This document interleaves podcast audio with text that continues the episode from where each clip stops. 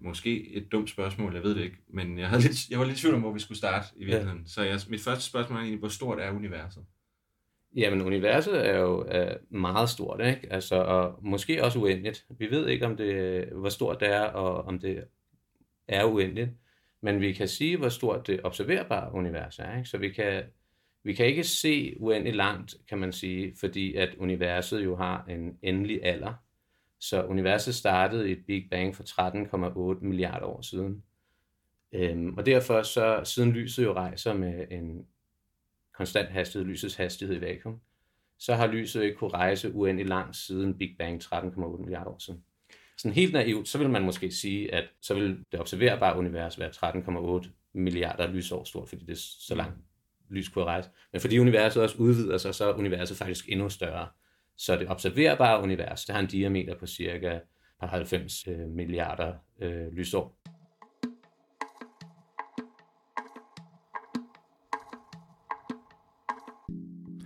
Du lytter til Ny Viden, SDU's podcast om forskning og videnskab. Det her afsnit handler om de helt store størrelser. Det handler nemlig om det allerstørste, vi kender til, selve universet. Og med det emne følger også alle de store spørgsmål, som vi kan stille som mennesker. Spørgsmål langt større end os selv. Spørgsmål så store, at det er svært ikke at føle sig meget, meget lille. Den forsker, du skal møde nu, er medvirkende til at udvide vores vidensfelt om det ubegribeligt store rum, vi er i. Og ligesom vidensfeltet udvider sig, så gør universet det også. Men i dag, der starter vi altså med at lægge et fundament her i ny viden. For partikelfysik og kosmologi er ikke bare lige. Så inden vi skal høre om den aktuelle forskning om mørk energi og det tidlige univers, som dagens forskere arbejder med, der starter vi med at prøve at forstå nogle grundlæggende ting om videnskabens syn på universet. Her er Martin Slot.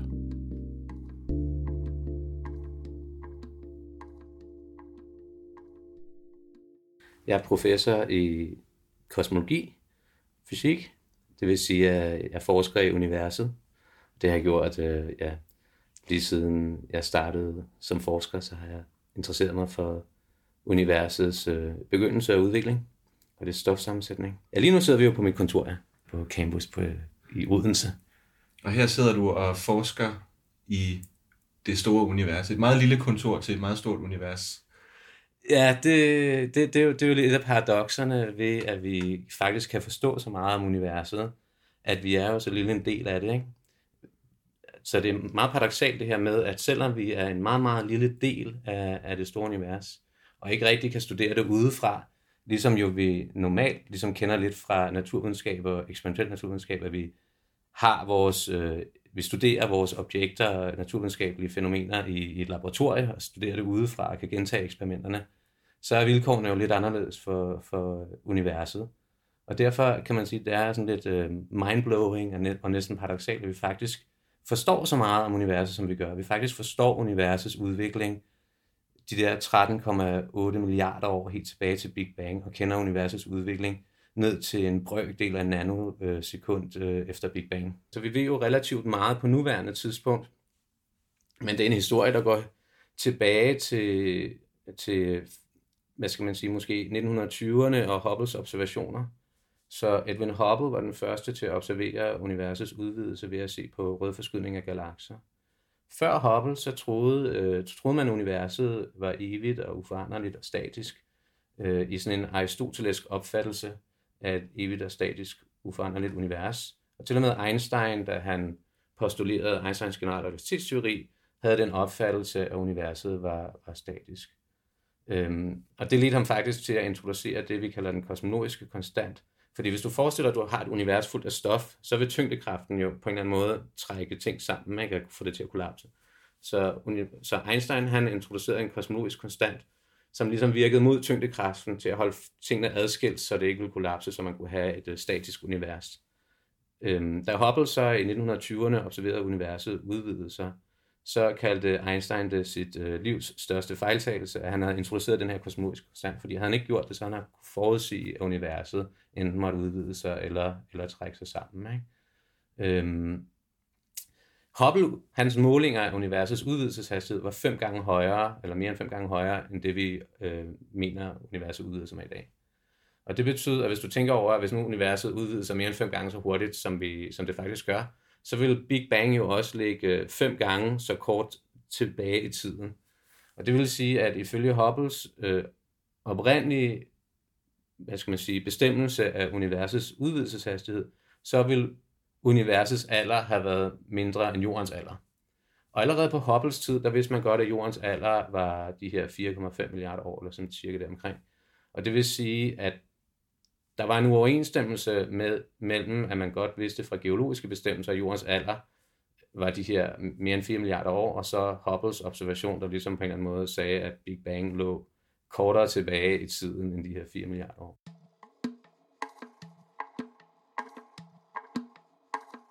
Derfor så blev Big Bang-teorien ikke med det samme anerkendt.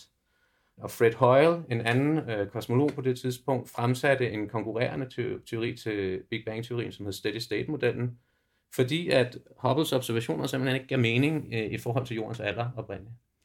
Men så blev man bedre og bedre til at måle øh, universets ekspansionshastighed. Man forstod, at Hubble havde lavet nogle systematiske fejl ved øh, blandt andet at putte forskellige klasser af variable stjerner øh, ind under den samme hat, eller så at sige, tænkte, at, den var, at de var det samme, den samme klasse, hvor der i virkeligheden var flere klasser af de variable stjerner. Og når man forstod de her ting og blev klogere på, på astronomi faktisk, så blev man også bedre til at måle universets udvidelseshastighed. Øh, og, for, og, og dermed så er man også langsomt kommet frem til at kunne måle universets udvidelseshastighed med en præcision, som er øh, på, på, på, nogle, på nogle procentniveauer, på, omkring, med en usikkerhed på nogle procenter bare. Så derfor kan man sige, at bestemmelsen af universets udvidelseshastighed er gået fra at være sådan ekstrem usikker, kan man sige, øh, til øh, at være præcisionsvidenskab. Nu har man jo så den her ekstrem præcise bestemmelse af universets udvidelseshastighed via øh, astronomi, og, og det leder så til nogle, hvad skal man sige, konsistensproblemer med andre måder at deducere, hvor hurtigt universet udvider sig på. Øh, og det er fra den kosmiske mikrobølgestråling, som blev til 370.000 år efter Big Bang, da øh, elektrisk neutrale hydrogenatomer formet, så, så kunne lys eller elektromagnetisk stråling ikke længere vekselvirke med frie elektriske ladninger i universet, og dermed blev den her stråling så at sige sluppet fri, eller kunne bevæge sig frit gennem universet. Man siger, at universet blev transparent på det tidspunkt for, for stråling. Og strålingen har så kommet til os frit for de her 370.000 år efter Big Bang til os i dag. Så vi kan måle universet, som det så ud 370.000 år efter Big Bang, ved at se på den her kosmiske mikrobølgestråling. Og hvis vi så har en model for universets udvidelse, som er vores standardmodel for kosmologi, den vi kalder lambda CDM-modellen, som er mørk energi, mørk stof og så almindelig stof, så udleder vi en udvidelseshastighed for universet ud fra vores måling af den kosmiske mikrobølgestråling, som ikke stemmer overens med det, vi måler øh, fra astronomiske observationer af blandt andet supernovaer for eksempel. Så, inden vi fortsætter interviewet med Martin Slot, vil jeg lige forberede dig på et begreb, der bliver relevant senere. Den her uoverensstemmelse, du hører om her, mellem to metoder til at måle universets udvidelseshastighed, hedder Hubble tension. Altså en spænding mellem to resultater. To bestemmelser af udvidelseshastigheden. Den ene målt igennem den kosmiske mikrobølgestråling fra det tidlige univers, og den anden ved at observere på himmellegemer som for eksempel supernovaer. Hubble tension er et udtryk for, at vores model for, hvordan universet har udviklet sig siden Big Bang, sandsynligvis er problematisk. Måske har vi misforstået noget, eller måske mangler vi nogle brikker til puslespillet. Nå, men inden vi kommer tilbage til Hubble tension, så skal vi høre lidt om tid fra en fysikers synspunkt.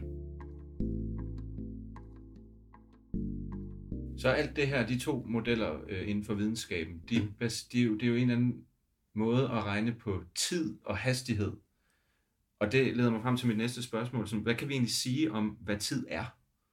Altså, det lyder ja. måske lidt ja, men... abstrakt, ikke? Men, men, men for eksempel, altså timer og minutter, var det det samme 350.000 år efter universets begyndelse, eller... Altså spørgsmålet om tid er jo et ekstremt, kan man sige, dybt spørgsmål, ikke?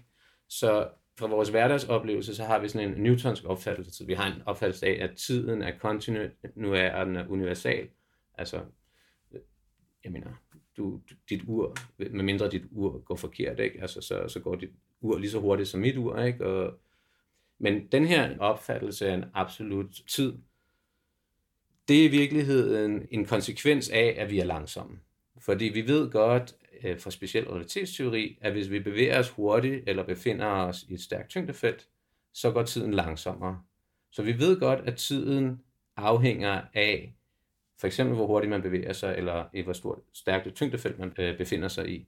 Så det faktum, at vi oplever, at der er en universel tid, det, det har at gøre med, at vi simpelthen er langsomme, og vi ikke kan bevæge os med lysets hastighed, eller rejse til steder, hvor tyngdefeltet er stærkt. Men hvis vi ved, at tid kan være forskellig, alt efter hvor hurtigt man bevæger sig, og hvor man befinder sig, mm. hvordan giver det så mening at sige, hvor gammel universet er? Jamen, ja, altså, hvad skal man sige, når vi snakker om universets alder, så snakker vi om en specifik øh, ob, ob, observer, ikke? altså en specifik, specifik måde at måle tid på. Der snakker vi om tiden oplevet for en, der ligesom er i hvile med hensyn til universets ekspansion. Så en, der ligesom, øhm, hvad skal man sige, bevæger sig øh, med universets ekspansion, og, og, ligesom, og, ikke, og ikke på andre måder. Og det kalder vi en øh, co-moving observer. Og det er i virkeligheden den, vi bruger, når vi snakker om universets alder. Alle de egenskaber, vi ligesom opfatter af tid, ikke? altså kontinuær tid, universal tid, alle de her ting, øh, at tiden har, har en retning, alle de her ting, fundamentalt set, kan der stille spørgsmålstegn ved. Også fundamentalt set, så mener vi for eksempel, at de natur, naturlovene er invariante under reversion af tiden. Ikke? Altså en reversion. Hvis vi forestiller sig et baglæns tidsforløb. Ja, så, så, vil det, så vil på det fundamentale plan, så vil naturlovene ikke kunne se forskel. Ikke? For eksempel så tidens retning, det mener vi er noget, der kommer øh, som et emergent fænomen i termodynamik, ikke? hvor at vi har termodynamikkens anden lov, som fortæller os, at entropien altid vokser, og at det i virkeligheden definerer tidens retning, ikke? at det er den retning, hvor entropien vokser. Så hvad er, tid, hvad er entropi? Entropi er i virkeligheden uordnen, så uordnen i universet bliver altid større. Ikke? Mm. En måde at tænke på det på, som også en måde, jeg normalt plejer at illustrere det på, ikke? det er, hvis man kan forestille sig et pendul, der hænger og svinger, med et lys i baggrunden, for ligesom at, at ligesom øh, gøre det ekstra hyggeligt. Ikke? Så hvis man, hvis man tager og filmer det i kort tid, så vil man se et øh, pendul, der står og svinger, og et lys, der står og brænder. Hvis man spiller den korte film bagfra, så vil det se nøjagtigt samme ud. Du vil ikke kunne se, at pendulet øh, svinger baglæns, og, og lyset brænder på en anden måde, hvis, hvis filmen er tilstrækkeligt kort. Men hvis du lader filmen køre længe nok, så vil du selvfølgelig se, at amplituden på pendulets udsving bliver mindre og mindre, og lyset brænder ned. Og hvis du spiller den film baglæns, så vil du klart kunne sige, hov, filmen bliver spillet baglæns. Nogen har vendt tiden, ikke? Mm. Og det er jo fordi, at der udvikles varme. Lyset brænder, udvikler varme. Pendulet oplever friktion i sine hængsler, udvikler varme. Den her øgning af entropien, det er den her varme, der, der udvikles i den fysiske proces. Ikke? Så derfor så kan vi tænke på varme netop som værende uorden, ikke? Mm. Og, og, og dermed også entropi. Så hvis vi så tænker på universet, så, og, og, og, og hvis vi tænker på, at tidens retning er den vej, hvor entropien stiger, så må universet jo så også gå mere mod en mere og mere uordentlig tilstand, eller højere entropitilstand. Og det betyder så, at universet måtte være startet i en meget ordentlig og lav entropitilstand. Og det kan man måske øh, undre sig lidt over. Hvem, hvad skal man sige, bragte universet i sådan en lav entropitilstand, eller sådan en ordentlig begyndelsestilstand. Øhm, og der tænker vi, at øh, der har vi en teori for det, som er inflationsteorien, som, hvor vi har en idé om, at øh, der var en proces, der foregik øh, i det tidlige univers, hvor universet udvidede sig ekstremt hurtigt øh, med accelereret ekspansion, som kølede universet så at sige ned til en meget ordentlig øh, lav tilstand. Måske har du hørt tid omtalt som den fjerde dimension. Nu skal vi ind på noget mere tredimensionelt stof. Det er alt, hvad du kan røre ved, det er alt, hvad du kender som noget, molekyler, atomer, kategoriseret i det periodiske system. Men stof udgør kun 5% af vores observerbare univers. Så hvad er resten? Der er noget, der hedder mørk stof, som udgør 25%. Og så er der de resterende 70%, men øh, dem venter vi lige med lidt endnu mørk stof er, er i virkeligheden bare, ligesom alt andet stof, bare er, at vi kan ikke se det. Ikke? Nogen vil sige, at det var bedre at sige transparent stof øh, end mørk stof, ikke? fordi man kan sige, noget der er mørkt, det absorberer lys. Altså når vi tænker på sort, ikke? Så, er det en, så er det jo fordi, vi har et læme, der absorberer lys. Mørk stof interagerer overhovedet ikke med lys. Så derfor vil det måske være mere korrekt at sige transparent stof. Det lyder mere mystisk, end det er, fordi fysikere kan godt lide at finde på, på du ved, sjov. Altså vi bliver jo fascineret af det, vi laver, så vi kan også godt lide ligesom at, at finde på nogle navne, der er lidt piger, og også den her nysgerrighed. Ikke? Mm. Hvor stor en procentdel af universet mener vi er mørk stof? Er det observerbare univers? Ja, vi ved, at 25, 25 procent af universet er mørk stof, cirka. Så meget mere end almindelig stof. Ikke? Altså almindelig stof, det som vi kender fra den periodiske tabel, er måske 5 procent eller sådan noget. Ikke? Øhm, så på den måde er, er mørk stof meget mere abundant i universet end, end almindelig stof, som vi kender den fra den periodiske tabel. Og så har vi øh, rimelig meget tilbage efter 5% stof, og hvad, hvad sagde du, 20%? 25 procent roughly mørk stof. Hvad, hvad, hvad er resten? Jamen det er sådan det her mørke energi, ikke, som vi, vi har kredset lidt om også. Ja. Lad os prøve at høre noget om det, mørk energi. Jamen mørk energi er så på den anden side set ekstremt anderledes end nogle andre former for stof, vi kender. Så, så mørk energi får universet til at accelerere i dag. Ikke? Og det er derfor, vi ved, at mørk energi øh, eksisterer, fordi vi kan måle, at universet undergår en accelereret ekspansion i dag. Og, og så vi simpelthen tilskriver den egenskab ved rumtiden, der får universet til at undergå den her accelererede ekspansion. Den, den kalder vi mørk energi. Men vi har også en, en idé om, hvad mørk energi kan være, fordi jeg fortalte tidligere om øh, for eksempel øh, Einsteins kosmologiske konstant, som han introducerede for at kunne beskrive et statisk univers, som var forkert, men som han troede på det tidspunkt ville være den rigtige model for universet. Og den her kosmologiske konstant, den, den beskriver så netop et den her, en slags, hvad skal man sige, frastødende effekt af stof, ikke? Altså, der skubber alting fra hinanden, eller rumtiden fra hinanden. Så den kosmologiske konstant er en meget god beskrivelse af, af mørk energi. Så vi kan, for alt hvad vi ved indtil videre, så kan vi næsten sætte lighedstegn mellem den kosmologiske konstant og mørk energi. Altså mørk energi har de samme egenskaber som en kosmologisk konstant fra, med al den præcision, vi kan måle indtil videre. Og det her mørke energi, er det ligesom øh, noget, der er her sammen med os, eller er det i nogle afdelinger af universet, hvor vi ikke kan komme hen? Ja, så i modsætning til mørk stof, jo, som er der, hvor andet stof er klumper under tyngdekraften, så er mørk energi over det hele, fordi universet ekspanderer på den samme måde over det hele, så mørk energi er også over det hele og få universet til at ekspandere, som det gør over det hele. Så det er, sådan, det er også derfor, vi ikke kalder det stof, men kalder det en energiform. Ikke? Det er en homogen energiform, som er over i hele universet. Ikke? vi kan, hvis vi tilskriver det den her øh, kosmologiske konstant, og ligesom tænker, at vi kan beskrive det med en kosmologisk konstant, hvilket vi i hvert fald 100% kan med de, den viden, vi har indtil videre, så kvantemekanisk, så vil man kunne tænke på mørk energi som værende energien af vakuum.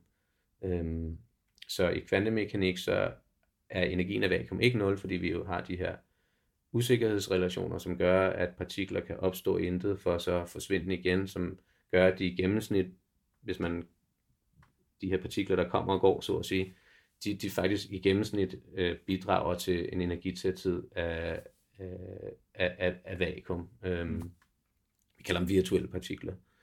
Øhm, fordi de ligesom på grund af kvantemekanisk usikkerhedsrelation ikke kan eksistere evigt, men ligesom må... De har en eller anden sandsynlighed for at eksistere. De har en sandsynlighed for at eksistere. De, ja. Vi tænker på, at de ligesom bliver skabt ud af intet for hurtigt at forsvinde igen på grund af usikkerhedsrelationerne. Og hvis man ligesom tager gennemsnittet af alle de her virtuelle partiklers bidrag til energitætheden, øh, så vil de hele tiden bidrage med en konstant energitæthed, som vi kan beskrive en kosmologisk konstant.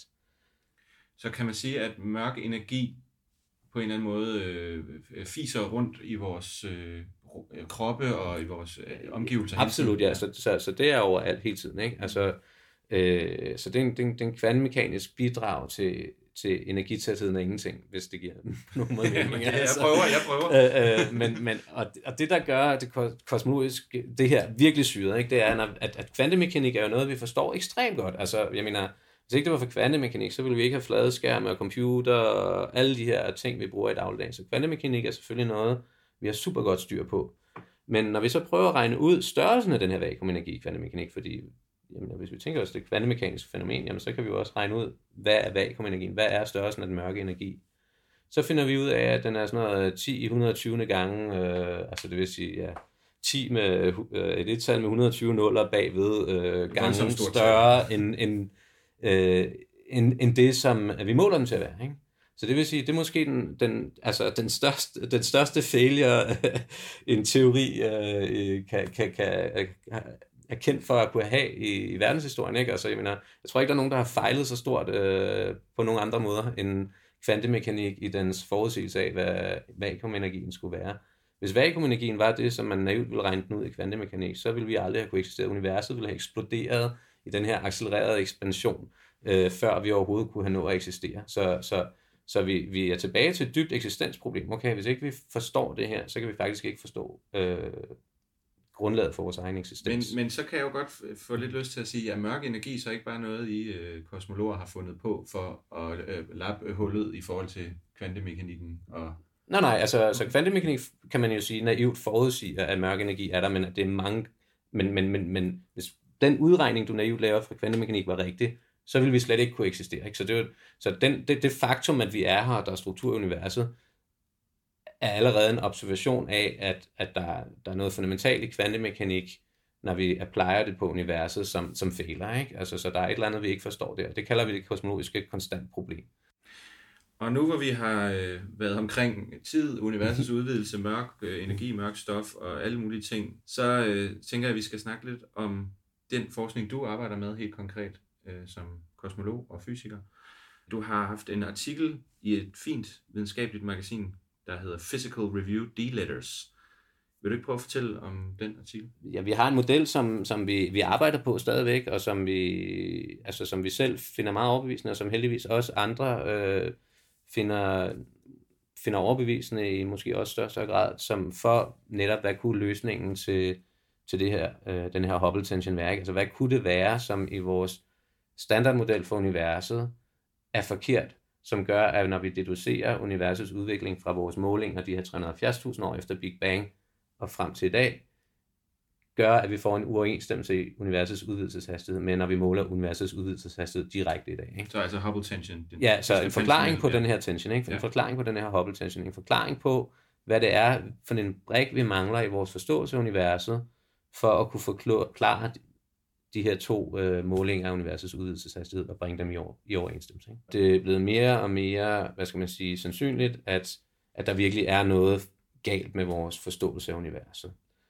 Og, og for hvad er det, efterhånden et par år siden, så var den her, hvad skal man sige, mængden af data og den statistiske signifikans af de her målinger er blevet så stor, at, at vi begyndte at ligesom tænke, at okay, måske vi skal tage det her seriøst. Måske der faktisk er noget, vi ikke forstår i den her standardmodel for universet, altså den her lambda CDM-model, altså modellen, hvor vi bare har mørk energi, mørk stof og almindelig stof. Og måske vi skulle prøve at se på, hvad det er, der mangler i den model, som kunne gøre, at de her målinger kunne bringes i overensstemmelse. Og hvis man ligesom tænker sig, at universet har en udvidelseshastighed i dag, som ikke stemmer med den udvidelseshastighed, det skulle have, hvis vi ligesom tog de her eksperimenter, der lå, de her målinger, som ligesom måler universet i en meget tidligere tilstand, og så deducerer man frem til i dag, så kan man ligesom tænke sig, at der må være sket et eller andet i den mellemliggende periode. Ikke? Altså der må være sket et eller andet, øh, som gør, øh, ind imellem de her to øh, tidspunkter, som gør, at, at, at, at øh, de her målinger ikke stemmer overens. Og, og faseovergangen er ligesom noget, vi kender øh, fra alle mulige andre aspekter af, af fysik, som gør, at man kan have hurtige ændringer i tilstand af stof. Ikke? Faseovergang finder sted på alle mulige, ved alle mulige temperaturer i, i naturen, ligesom vi kender det med, med vand, ikke? der vi har faseovergang fra damp til vand, og, fra, og så har vi ved lavere temperaturer fra vand til is. Ikke? Så, det, så det var ligesom også naturligt for os at tænke, at, ved, at, at der kunne være en, en faseovergang i det tidlige univers, som, som, som, vi ikke kender, som vi ikke har kendt til endnu, som, men som vi måske ser via de her uoverensstemmelser, de her målinger. Har I noget navn til den faseovergang? Ja, altså så vi kalder den, øh, vi kalder den new, new Early Dark Energy, altså ny øh, tidlig øh, mørk energi, ikke? fordi at det har simpelthen at gøre med en faseovergang i, i den mørke energi, som kan forklare øh, den her overensstemmelse. Og når vi ligesom begyndte at tænke på det, så, så blev det simpelthen bare et spørgsmål om at prøve at finde ud af, ved hvilken temperatur, så at sige, i universet, skulle den her faseovergang have fundet sted for at kunne forklare øh, de her overensstemmelser i målingerne. Og så var det i virkeligheden bare, hvad skal man sige, et øh, spørgsmål om at forstå dataerne og lave en, en god model for sådan en faseovergang i den mørke sektor, og så, øh, og så fitte sådan en model til universets virkelige udvikling, og så finde ud af, ved hvilken temperatur må den her faseovergang have fundet sted. På det tidspunkt er universet varmt, ikke? Altså, det er mange tusind grader varmt på det tidspunkt, ikke? Universet. Øh, og det, det vil så være en faseovergang, der fandt sted i den mørk energi, øh, cirka 100, 160.000 år efter, efter Big Bang. Og når du siger, at I i, i jeres artikel her har udformet en model for, mm-hmm. øh, hvordan øh, alt det her giver mening, mm. er det så, når, når du siger en model, er det så sådan en tavle, som vi sidder her ved siden af, fyldt med formler og øh, udregninger og sådan ja, Det sidder ja. arbejde, I laver? Ja, altså det, det, altså det, det er det, ikke? Altså vi, vi starter jo med simpelthen øh, på på bagsiden af en konvolut, om du vil, og, og sidde og ligesom skrive nogle formler ned for, okay, hvordan, hvad, hvad, hvordan kunne man matematisk beskrive sådan en faseovergang i, i den mørke energi, ikke? og det har noget med at skrive ned et potentiale med, med hvor der er måske en, hvad skal man sige, en, øh, et falsk vakuum kalder vi det, og så et øh, true vacuum, et sandt altså den, den, det sande, sande vakuum, ikke? og så øh, er der en, øh, og så, og så, og så, og så og, og ligesom skrive ned den matematiske beskrivelse af, hvordan sådan en øh, faseovergang kan finde sted ved, at et skalarfelt for eksempel øh, tunneler mellem to øh, energitilstande i sådan et potentiale. Ikke? Øh, og så er det jo klart, at når man så sofistikerer den her model og tager med i betragtning al, alle de ting, vi ved om partikelfysik og, og, og, og, og de kræfter, der er i universet, så, så, så, så giver det en meget, hvad skal man sige, øh, rigid matematisk struktur på sådan en model. Altså der er ikke ret meget spillerum for, hvordan man kan skrive sådan en model ned. Den bliver meget strengt bestemt af det, vi allerede ved om universet og de kræfter, der er i universet. Og når vi så ligesom har fundet frem til, til den model, der ligesom kan beskrive det her, og som kan være konsistent med alt det, vi ved om universet øh, indtil nu, så, så kan man så, hvad skal man sige, simulere universet på en computer,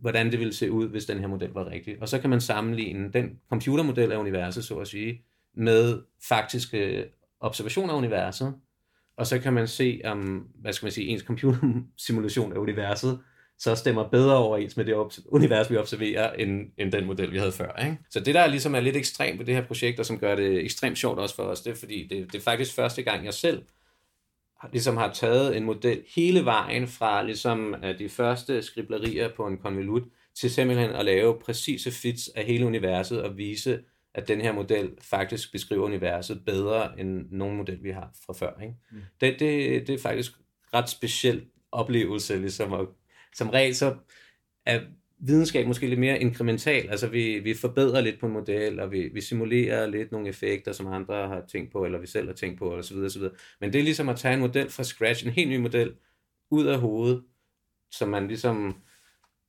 hvad skal man sige, kunne sidde og finde på på en, øh, hvad skal man sige, en café over en kop kaffe, og så hele vejen til faktisk at vise, at den model, den, øh, den giver en mere realistisk beskrivelse af universet, end, end den model, vi havde fra før. Det, det, det, for mig så har det været en, øh, en, en, en super tilfredsstillende, hvad skal man sige, intellektuel rejse. Er der en dag eller et tidspunkt, hvor du kan beskrive det her uh, eureka moment? Altså, der har været nogle, nej, altså, der har været nogle, der har været, ja, der har været flere, vil jeg sige, ikke? Fordi, altså, først, så var det jo den her idé med en faseovergang. Det er jo, det er jo sådan, okay, jamen, hvorfor ikke det så magtigt, ikke? Ja, men, men det er jo ikke et, men, men på det tidspunkt ved man jo ikke, at at det er den rigtige idé. Det er sådan en, en idé, hvor man tænker, hvorfor ikke, ligesom, ikke? Og så tænker jeg, men lad, lad os prøve at finde ud af det, ikke? Men da vi så simulerede så, at vores model faktisk virkelig, hvad skal man sige, fittede universet rigtig godt, og var en rigtig god beskrivelse af universet, så var, så var det selvfølgelig en, en meget positiv overraskelse, og, og, og kom også i virkeligheden øh, lidt, som du siger, at øh, altså nu, nu en computersimulation, det er jo ikke sådan, at man trykker på knappen, og sådan, er det en meget stor simulering, så altså den bliver jo gradvist mere og mere præcis, kan man sige. Det er lidt ligesom... Øh, hvad skal man sige, øh, når du, ja, lidt ligesom når du tænder for, for sådan et digital tv, ikke, så starter det med at være sådan nogle pixels, så du kan ikke rigtig se, hvad der er på billedet, ikke? Mm. og så, så bliver oplysningen bedre og bedre, til sidst så kan du se det, ikke? Så, så sådan gradvist i løbet af de der, øh, ja, det tog vel, øh, det tog måske en hel måned at simulere i, i detaljer, ikke? Så, så kunne vi sådan gradvist se, at det der billede, som kom ud af vores simulering, det så, det så sgu meget godt ud, ikke? og det blev, og gradvist som pixelsene blev mindre og mindre, og man fik et mere, hvad skal man sige, hvad, detaljeret øh, højere opløsnings øh, simulering, ikke? Så, så blev det bare bedre og bedre. Ikke? Altså, så, så det var sådan lidt måske altså en gradvis, sådan, okay, det her det ser godt ud, og det, det blev bare bedre og bedre. Ikke? Altså, men altså selvfølgelig, det er jo en videnskabelig proces, og altså selvfølgelig er der, der er jo hele tiden ting i sådan en proces, hvor man støder på problemer, ting, altså tekniske problemer, matematiske problemer, ting man skal løse, ting man skal hurdles, man skal komme over. Ikke? Altså, så det er jo ikke sådan, at altså, så det har jo taget to år, ikke? Det er jo ikke sådan, at man sætter sig på en café og har en idé på bagsiden af en konvolut, og så dagen efter, så, så har man en simulering af universet, der viser, at den idé, den, den, den, den fitter universet rigtig godt. Altså der, det, det, det, har, det er jo en proces, der så har taget, hvad skal man sige, øh, to år. Ikke? Hvad kan vi bruge al det her viden og de her teorier til som almindelige mennesker? Jo, men altså i første omgang kan vi jo bruge dem til at blive klogere på, på det univers, vi lever i, og, og vores egen oprindelse og vores egen eksistens i det her univers. Ikke? Så vi kan bruge det til at stimulere den grundlæggende nysgerrighed, vi har som mennesker, og som, som jeg dybest set også mener, at det er den grundlæggende nysgerrighed, der har drevet vores civilisation frem de sidste 100 år, hvis ikke 1000 år. Ikke? Øhm, jeg mener Newton og, og de her folk, de tænkte jo ikke på at, at lave tekniske anvendelser for, hvad, hvad ved jeg, rutsjebaneture i Tivoli, eller hvad ved jeg, når de, når de udviklede den newtonske dynamik, og samme måde Maxwell, han, han havde heller ikke øh, i tankerne at udvikle, hvad skal vi jeg, elektromagnetiske dibidutter. Øh, han ville også forstå elektromagnetisme, ikke? altså sammenhængen mellem magnetisme og elektricitet, og, og også Niels Bohr, øh, han, han vil forstå det grundlæggende problem om, hvordan atomer overhovedet kan eksistere, ikke? Altså, hvordan, og også, det er også et eksistensproblem. Hvordan, hvordan kan, hvis ikke atomer var stabile, hvordan ville vi overhovedet kunne eksistere også som er lavet af atomer? Så langt den meste naturvidenskabelige udvikling, der ligger til grund for alle de opfindelser, vi gør, den starter jo med fundamentale problemer og paradoxer i den forståelse, vi har, og at nogen tager dem seriøst og prøver at finde ud af dem. Jeg mener, jeg, jeg kan ikke se nogen umiddelbar anvendelse øh, sådan til at koge æg eller et eller andet, vel? Men, men omvendt, så, så er det da dybt stimulerende at forstå, hvad hoveddelen af universet er skabt af. Fordi lige nu forstår vi jo basalt kun, hvad 5% af universet er. Altså, jeg mener, det er da lidt skørt, ikke? Altså, vi kan flyve til månen og bygge computer og alle de her ting.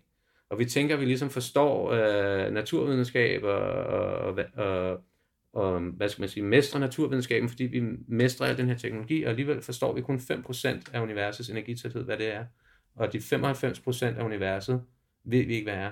Man skulle da være lidt arrogant, hvis ikke man mente, at det ville være relevant at finde ud af, hvad de resterende 95% er, givet hvor meget der er kommet ud af de 5%, vi, vi, vi kender.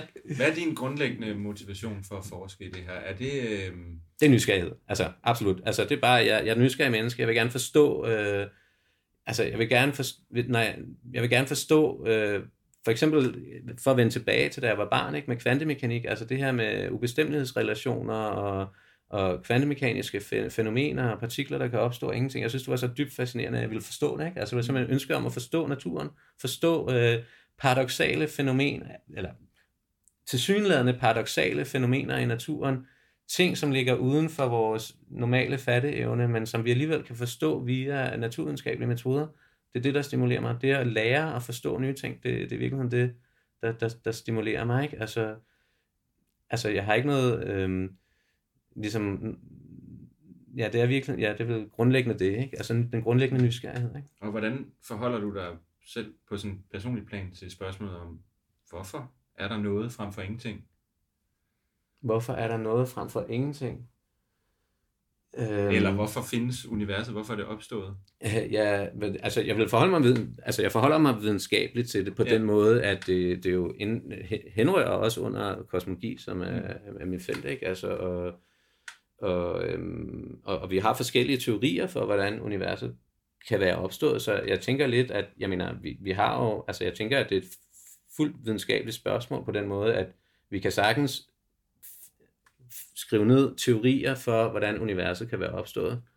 Øh, det er lidt vanskeligt for os eksperimentelt med, den, med de metoder og, og, og den viden, vi har lige nu, at diskriminere mellem de her forskellige måder, universet kan være opstået på. Ja, det kan være opstået af ingenting. Det kan være opstået som et univers i et andet univers i multiverset, eller det kan have opstået, have eksisteret evigt og trukket sig sammen, så for at begynde at udvide sig igen i selve Big Bang. Der er alle de her muligheder, som er finvidenskabelige teorier, men som vi på nuværende har vanskeligt ved at diskriminere imellem på et eksperimentelt plan.